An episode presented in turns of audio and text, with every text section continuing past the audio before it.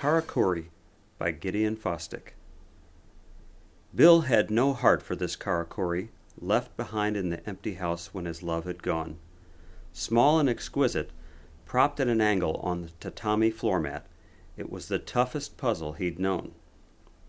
Bill had met Sonoko at the Tokyo Convention for secret compartment puzzle boxes, called Karakuri by their Japanese masters.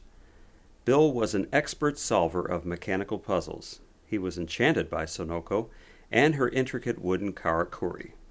They were crafted by her father, the late karakuri Grand Master. He stayed in Japan for her, for her tiny perfect form and enigmatic smile, and for her delight in challenging him with diabolical puzzles. He couldn't understand how she accepted him and his gangly awkwardness. Then she vanished without a word, and his torn heart had little use for another riddle. Despite himself, Bill did examine the karakuri. Eventually, he discerned a sliding panel hidden in the decorative pattern. It shifted, revealing a narrow fissure. He probed inside with a paper clip, but the clip escaped his grasp and slipped in. Oddly, the box didn't then rattle when shaken. He slid in a flat screwdriver. He gasped. The tool leaped from his hand and vanished inside. Impossible. The screwdriver couldn't pass through the fine gap and was far too long to fit inside the box. Sticking to his reason, he repeated in his mind the precise sequence of events.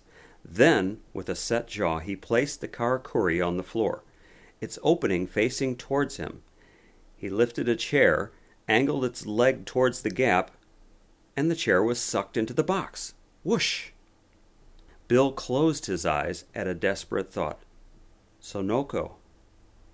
Approaching the karakuri, which was now in the very position in which he had first found it, Bill stretched a toe forward.